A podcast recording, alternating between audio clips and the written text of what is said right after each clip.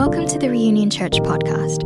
We're a community following Jesus, seeking the good of our city. We hope today's teaching is both challenging and encouraging. If we could be a resource to you on your spiritual journey, don't hesitate to reach out via our website at reunionnyc.com.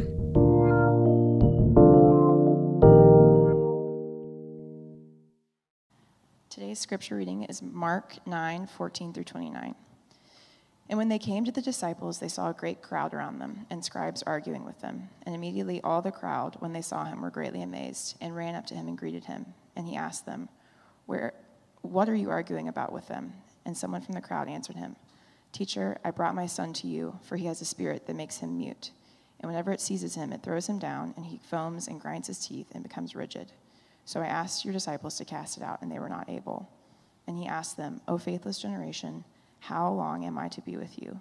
How long am I to bear with you? Bring him to me. And they brought the boy to him, and when the spirit saw him, immediately it convulsed the boy, and he fell to the ground and rolled about, foaming at the mouth. And Jesus asked his father, How long has this been happening to him? And he said, From childhood. It has, and it has often cast him into fire and onto water, and to, and to destroy him. But if you can do anything, have compassion on us and help us. And Jesus said to him, If you, if you can, all things are possible for one who believes.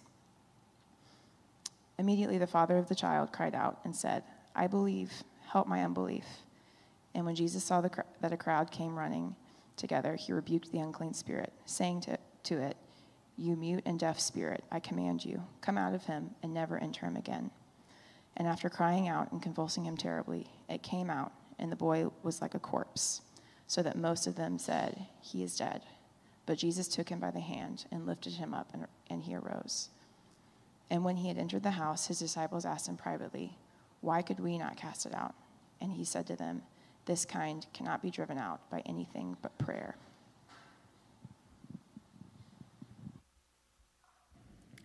Thank you guys so much. Appreciate you. Welcome, everyone. Glad you are here today. And uh, very much so looking forward to looking at uh, this passage with you. Sorry, I can step away from that a little bit.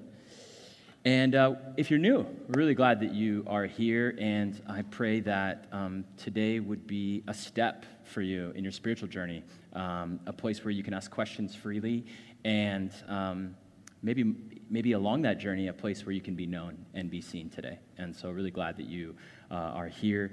Um, let's pray, and then we're going to like walk through this text today, and then we're going to really hone in on prayer um, so that we can be a praying community. All right, so let's pray. So, Father, I love you so much and so grateful to come into this space, um, to contemplate your goodness, to be reminded of your grace, to be uh, guided by your truth. Um, I pray that we would be um, a people that are um, taking shape today. Um, our ethics, our mind, our heart, all of these things would be uh, shaped by your love and um, by the work of your Son Jesus on the cross. And so may you be in our midst today. And I pray, God, what we know not, would you teach us? What we have not, would you give us? And what we are not, would you make us? We love you. It's in your name we pray. Amen. A 12th century monk Bernard of Clairvaux quipped, What we love, we shall grow to resemble. What we love, we shall grow to resemble. And I believe this is just true. If you've ever dated someone, slowly but surely, your taste in music starts to drift, right? Like you start to like what they like, all right? Or maybe you, uh, maybe you had that album together, right? I don't know if you're still together with them. Maybe it was like Kacey Musgraves or Justin Timberlake, Death Cab. I'm aging myself a little bit here, like Usher, Beyonce. You had the album, right? What we love, we grow to resemble, right? Or um, you ever notice, uh, I'll just, I'll just confess here a little bit. You ever notice how you dress similarly to your friends? Right? Like in high school in particular, I had a friend, I thought that Trevor Van Tussenbrook was the coolest person I had ever met in my life. He was an amazing artist. He, was, he wore the coolest shoes, and he could do a backflip. I was like, this guy's like the coolest person I've ever met. And slowly but surely, I started dressing like Trevor Van Tussenbrook.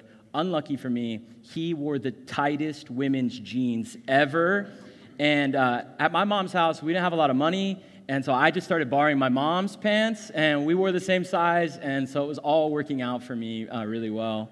and it was 2004. So, what we love, we grow to resemble. And this is exactly why we're spending so much time in Mark's gospel. This is why we're going so slow through Mark's gospel because we're attempting to shape our loves around the person and the work of Jesus. Like primary source, going back to the root. We know the church is in chaos. We know the world is a mess. All of these things. How can we go back, tether ourselves to the person of Jesus so that we can shape our loves and our desires around him so that Jesus would be the thing that we love most?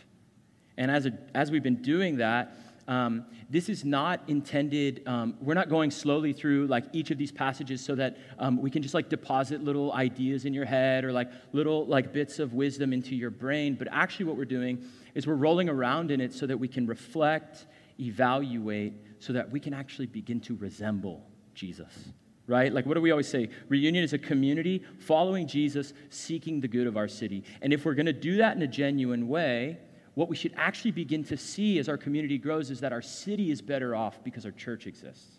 And so, what I mean by that is, as we watch Jesus serve those on the margins, what, what's going to happen to us? We're going to be motivated to serve in a genuine way, right? We're going to be motivated to be better or different neighbors and how we live in our neighborhoods. And we're going to do it in such a way where we say, you know what? Jesus didn't need recognition when he served, so I don't need recognition when I serve. I can just do it humbly and simply to love my neighbor.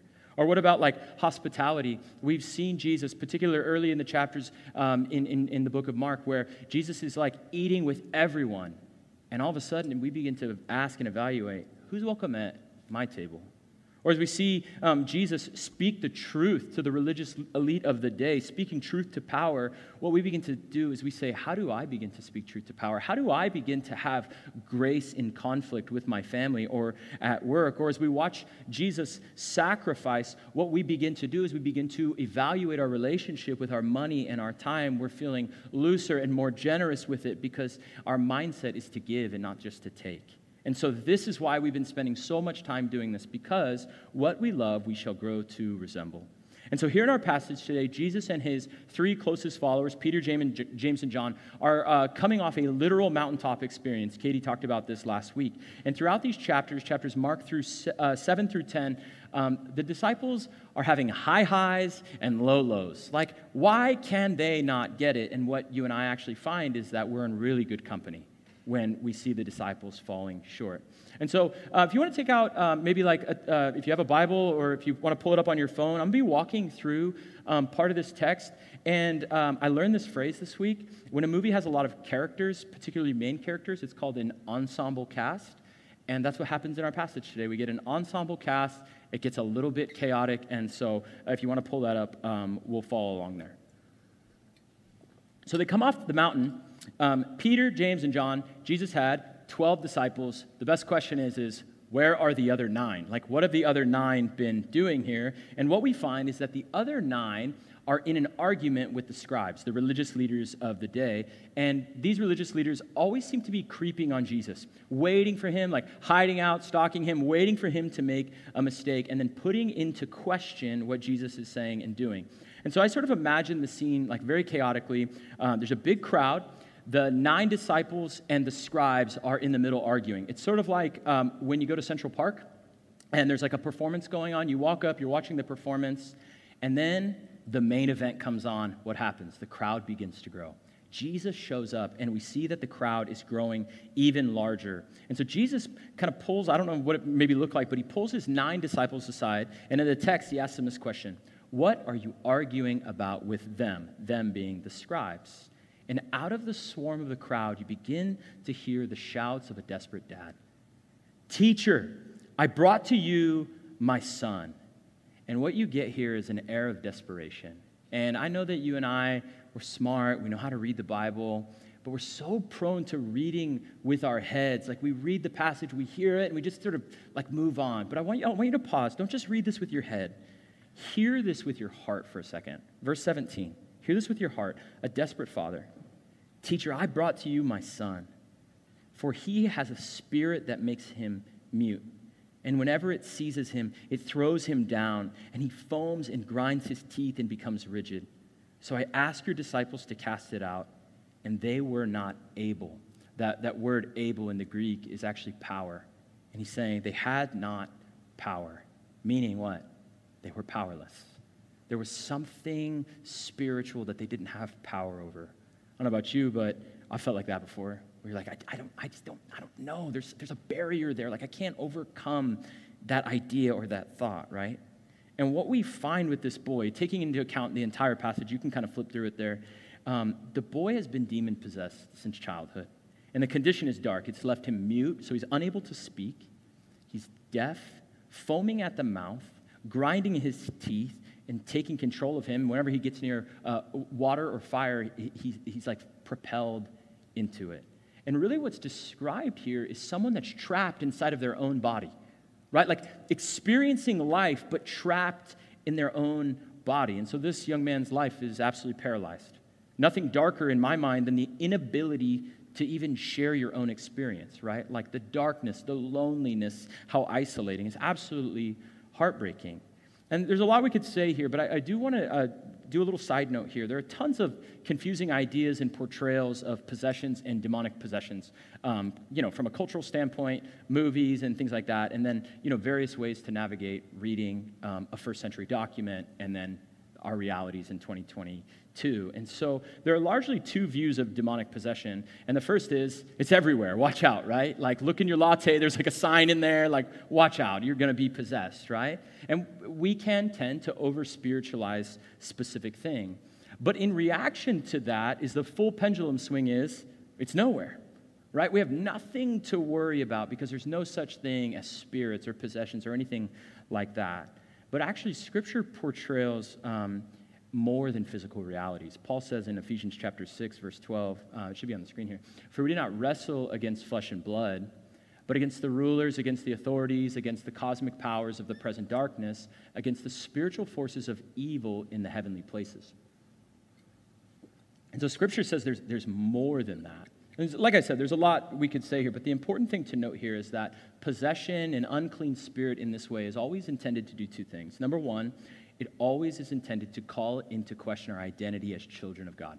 And so in Matthew chapter 4, Jesus is uh, he's being tempted. Uh, the, the phrase is that the tempter is tempting him.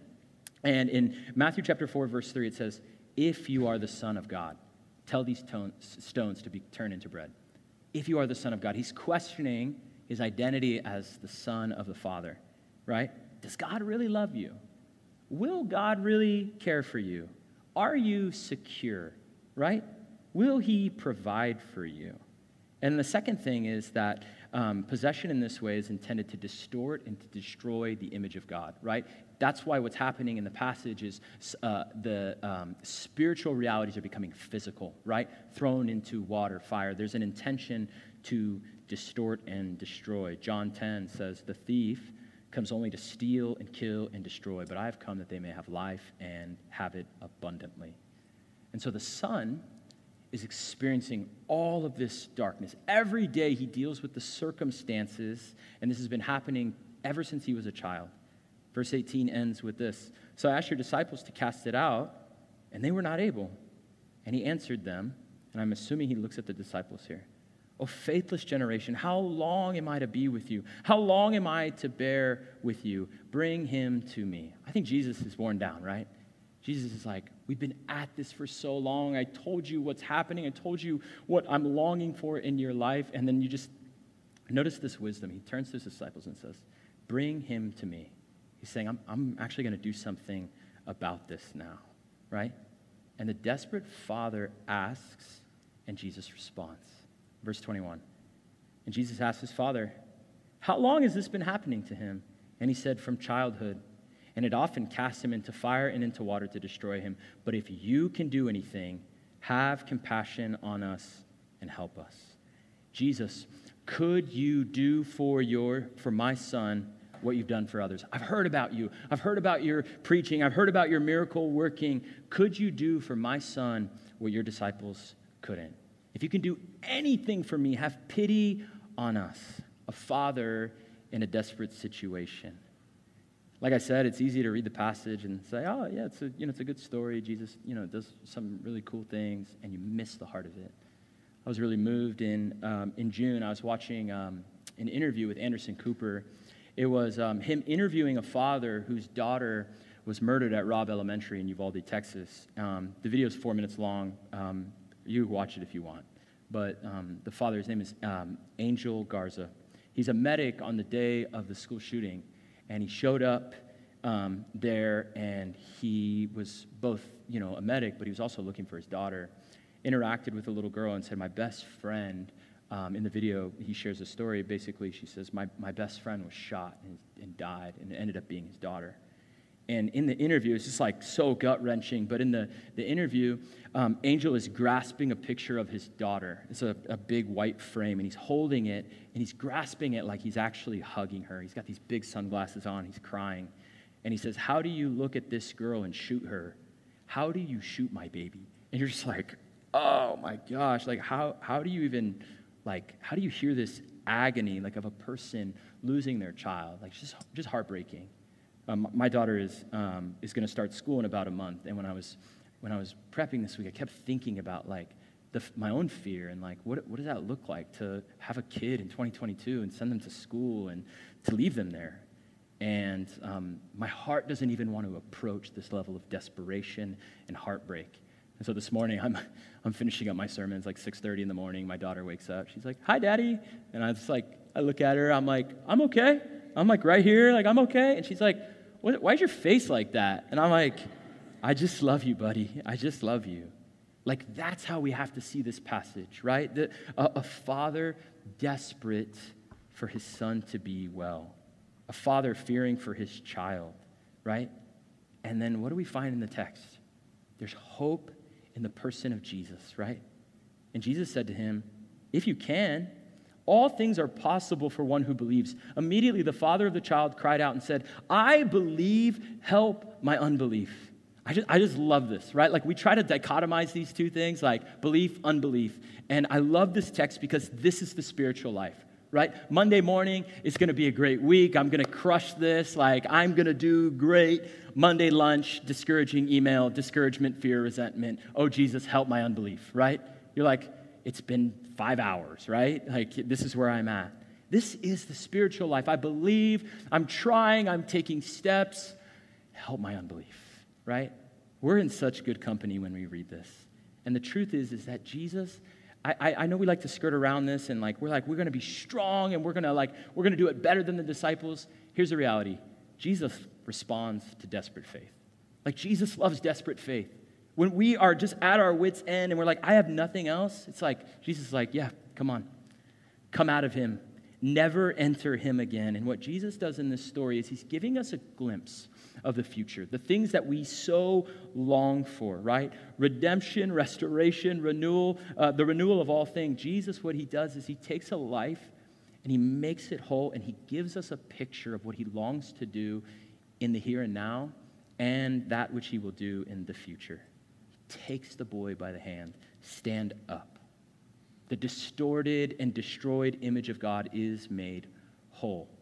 And some of you know this. Like some of you are sitting in here and you just like have a little bit of smirk on your face because you say, Hey, I, I know that I'm not crushing it right now. I know that I don't have it all figured out, but I know that Jesus has done that for me.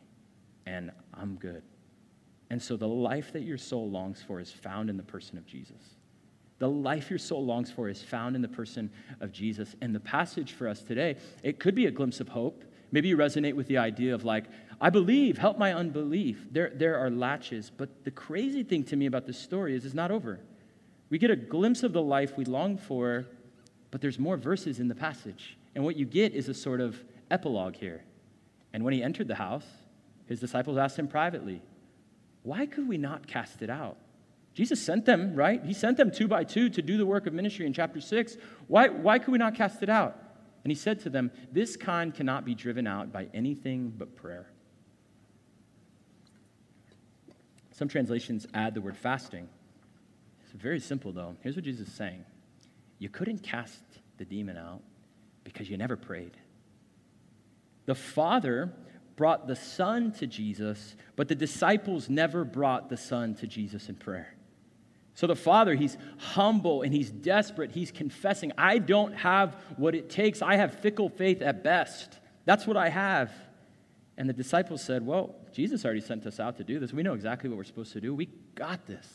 We're so sure of ourselves, we know exactly what we should do. And what is the difference between the two? Bringing that to Jesus in prayer. And so, this is what I want to talk about just for the rest of our time here is this idea of praying desperately. I want to talk about intercessory prayer for a minute, and then I want to talk about prayer as the work for reunion. Prayer as the work for reunion. And the first thing I want to say when this idea of praying desperately is this is that prayerlessness is actually unbelief. Prayerlessness is actually unbelief. Think of the logic here. All things are possible for one who believes. That's what the scripture says in this passage. Then it says they couldn't cast out the unclean spirit. And then lastly, this type can only be driven out through prayer. Logic tells me prayerlessness is unbelief. When do you and I not pray? When we forget, right? When we don't want to? When we don't think we need to? When we think that we can handle the situation on our own? And prayer, a classic definition of prayer is that um, praying is lifting heart and mind to God, right? Like that's like the classic definition. And I, think it, it's a worthy definition, but I think we should be thinking broader about prayer. In, in that, prayer is union and connection and intimacy and relationship with Jesus. It's, it's when our lives are, are in sync with Jesus and we're actually just like, this is like my whole self, my whole heart. This is what I long to see you do. And so prayer really is all the ways in which we commune and communicate with God. And the thing that we learn in the passage is that we should pray desperately.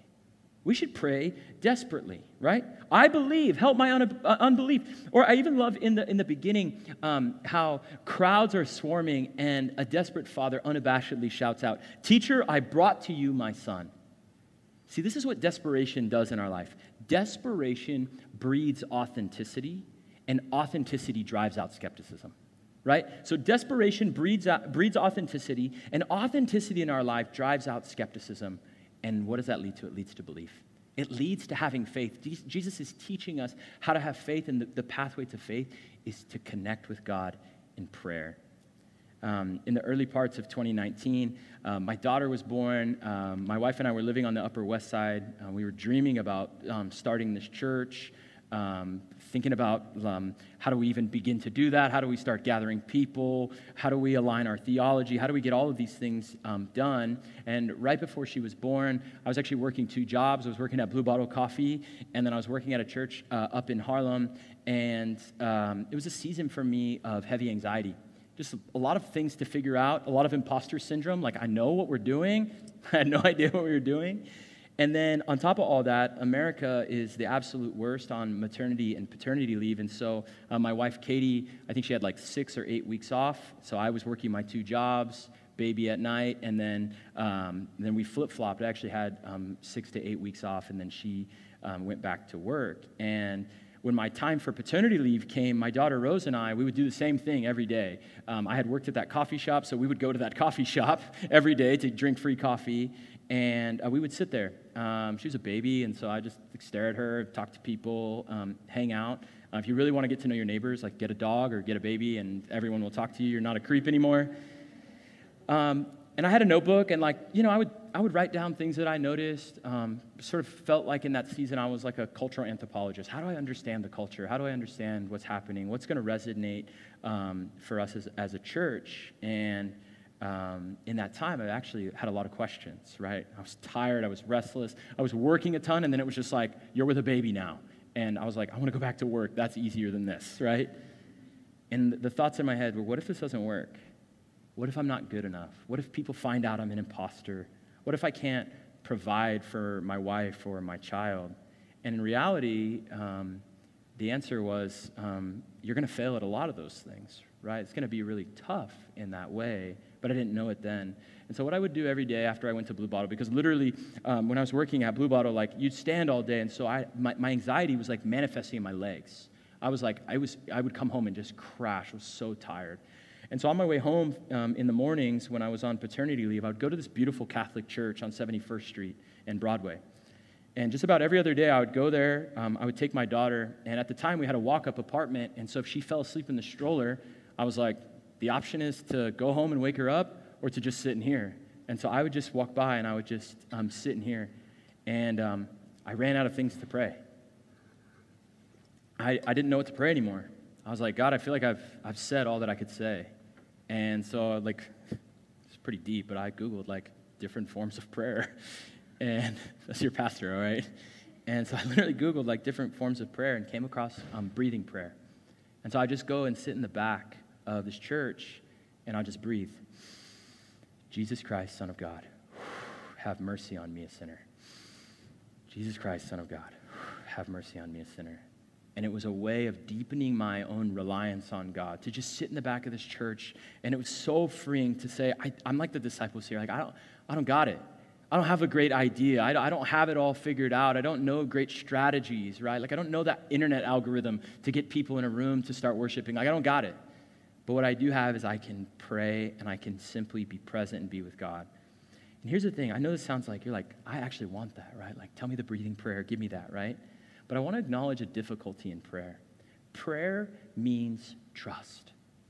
Prayer means intimacy with God, and intimacy, like it or not, leads us to a place where we are not in control. When we fall in love with someone, what are we doing? We're giving ourselves to another person, and we're giving them the ability to do us great good and the possibility of great harm. That's what happens when we give our heart and we give our life to, to another person in friendship or in marriage, whatever it may be. And I believe it's really similar with God. And I think this is what often drives some of us to a, a form of prayerlessness. Like, like I'm sometimes afraid that if, if, um, that if I pray, like, what if God doesn't hear it because I'm not, I'm not, I haven't figured this out yet? Or like, what, what if my prayers are selfish? Like, what if, what if what I'm praying is actually just trying to, to manipulate God to do my thing, right? Like, so should I even pray? Or what happens if I pray and something doesn't happen that I pray for? Like, what if I say, God, would you protect my wife? Would you protect my child? And then something tragic happens to them, right? And prayer means handing these questions over to God and saying, God, I actually, in intimacy, trust that you are a God that can handle these things. I love what Dallas Willard says. He says, God's response to our prayer is not a charade. He doesn't pretend that he's answering our prayers when he's only doing what he was going to do anyway. Our requests really do make a difference in what God does or does not do. The idea that everything would happen exactly as it does, regardless of whether we pray or not, is a spectator that haunts the minds of many who profess, sincerely profess belief in God. It makes prayer psychologically impossible, replacing it with dead ritual at best. Of course, this is not the biblical idea of prayer, nor is it the idea of people for whom prayer is a vital part of life. God really does hear our prayers, and our requests really do, do make a difference in what God does. And so, let us pray desperately. Second thing, I want to acknowledge um, something vital in this text about prayer. How was the boy made whole? Jesus is growing in frustration. Oh, faithless generation, how long am I to be with you? How long am I to bear with you? What does he say? Bring him to me. Bring him to me. The word bring there in the Greek is phero. It, it just means um, to bear or to carry. Prayer isn't just about um, ourselves and, you know, lessening our own anxiety, being present with God, but it's actually an opportunity to bring other people to God in prayer, what's called intercessory prayer.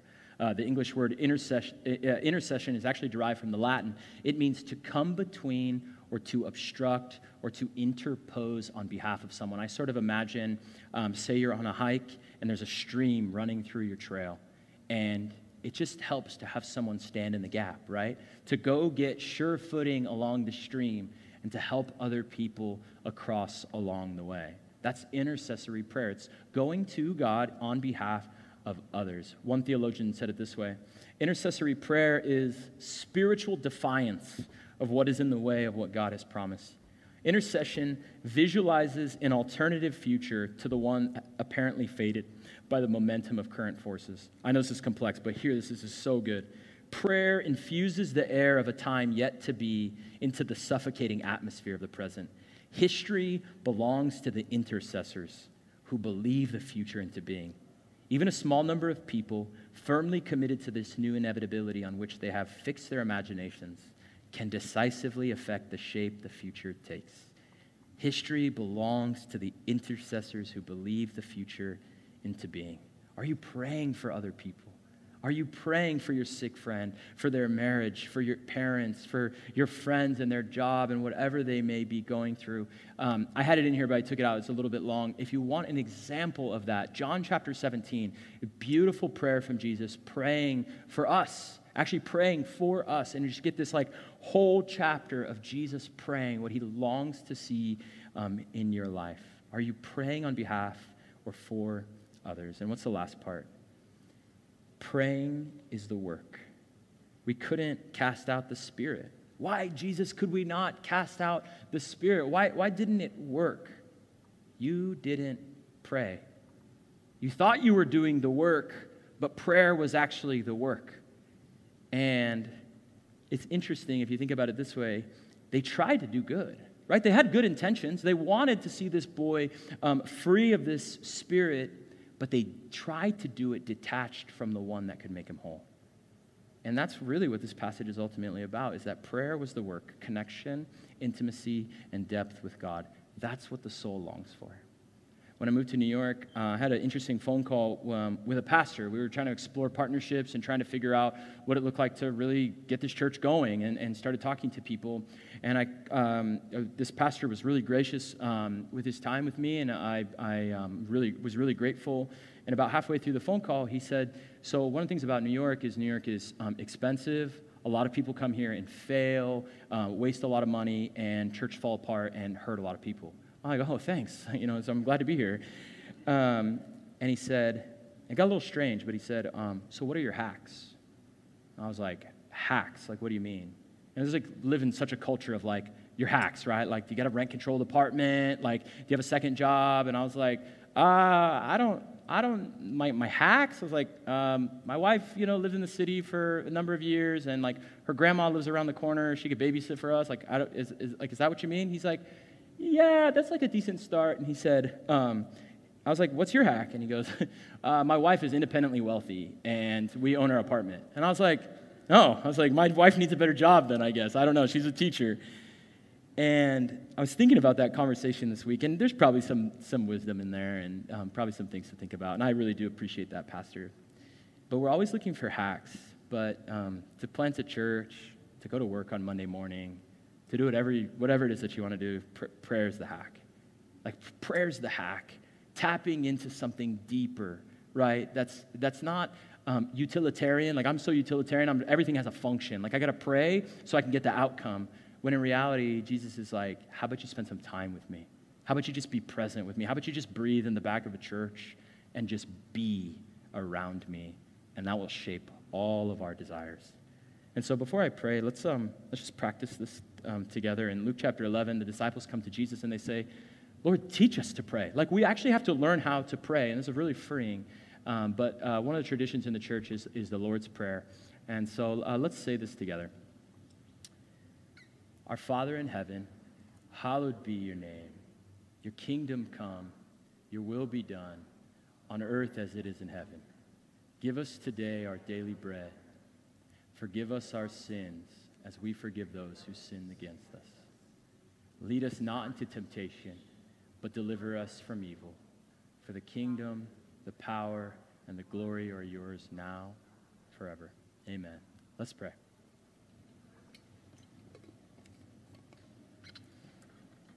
Father, thank you for this passage um, where we get a glimpse of what you so long for and what you so desire that when we think we have things figured out, when we think we know exactly what to do, what we actually find is that we're deeply humbled and that we need to be drawn into closer communion with you. And so I pray for us as a community, God, would we be a people that long to be present with you, that we would be a community of prayer, that people would say, what is that church? How is it making a difference? How does it really care for its community? How, how do those people really exist in that way? How do these people love each other like that? And the truth is, is we could look and say, we have a hack, and our hack is prayer. Being connected in intimacy to the Father. And I pray that that would be um, who we are. For those of us this morning that need hope, I pray that this would remind us the, the healing um, would remind us The exorcism would remind us that uh, hope is possible, full restoration and renewal is that which we long for. And though we don't have it yet, we're reminded of the work and the length that you've gone to do that. And so, Father, as we come to take communion together today, may we be reminded of your sacrifice, and may this be a glimpse of uh, the, your kingdom come today, this wholeness and this restoration that's found in this passage. May we be reminded of the work that you've done because you are God who will sacrifice your Son because you love us so much. It's in your Son's name we pray. Amen.